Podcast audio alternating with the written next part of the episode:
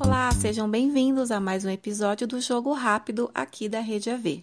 Eu sou a Rejane e hoje vou falar de dois tipos de serviços que acredito que muitos de vocês já conheçam ou até já realizam, que são os serviços administrativos e comerciais.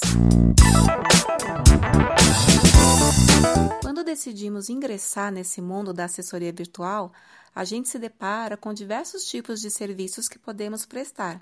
E os administrativos e comerciais são os mais simples para iniciar o seu trabalho como assistente virtual. Eu tenho certeza que em algum momento da sua vida profissional você já realizou alguma dessas atividades. Então eu vou citar algumas delas que sem dúvida você vai se identificar. Os serviços administrativos facilitam muito a vida do seu cliente, porque ele é o ponto de partida para começar a organizar o dia a dia do empreendedor.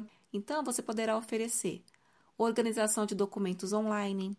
Hoje em dia, com a facilidade de salvar tudo em nuvem, fica ainda mais fácil alimentação de planilhas e sistemas.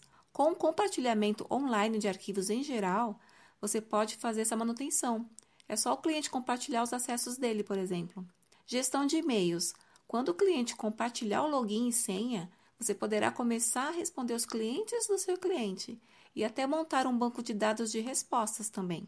Controle de agenda. Usando o Google Agenda, por exemplo, vocês podem compartilhar os acessos e quando você marcar um compromisso, ele já poderá ver na mesma hora. Você pode também fazer pesquisas em geral, compras online, cotações, transcrições de vídeos e áudios. Enfim, com esses exemplos, você já conseguirá prestar esses serviços. As atividades dos serviços comerciais já requerem um pouquinho mais de conhecimento, mas se já tiver trabalhado na área também, vai dar match. Vou citar alguns deles. Prospecção e pós-vendas. Essa atividade é muito bem vista, porque você terá que buscar Clientes para o seu cliente é desafiador. Pós-vendas. Manter um relacionamento com os clientes é fundamental para o produto ou serviço que o seu cliente vende. Essa atividade é o diferencial de um negócio. Lista qualificada. Você faz ligações para uma lista que o cliente disponibiliza e vai registrando numa planilha ou no CRM do próprio cliente. Ou você pode também configurar um CRM para ele.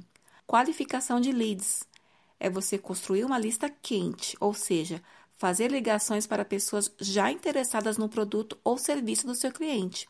Essa qualificação já é meio caminho andado. Então, eu acredito que com esses exemplos você já consiga montar sua apresentação e oferecer para seus prospects que tal. Nós da Rede AV agradecemos sua audiência e com esse episódio encerramos essa temporada do Jogo Rápido. Se você tiver alguma dúvida ou sugestão de temas, acesse o nosso Instagram, rede.av. Um grande beijo e até a próxima!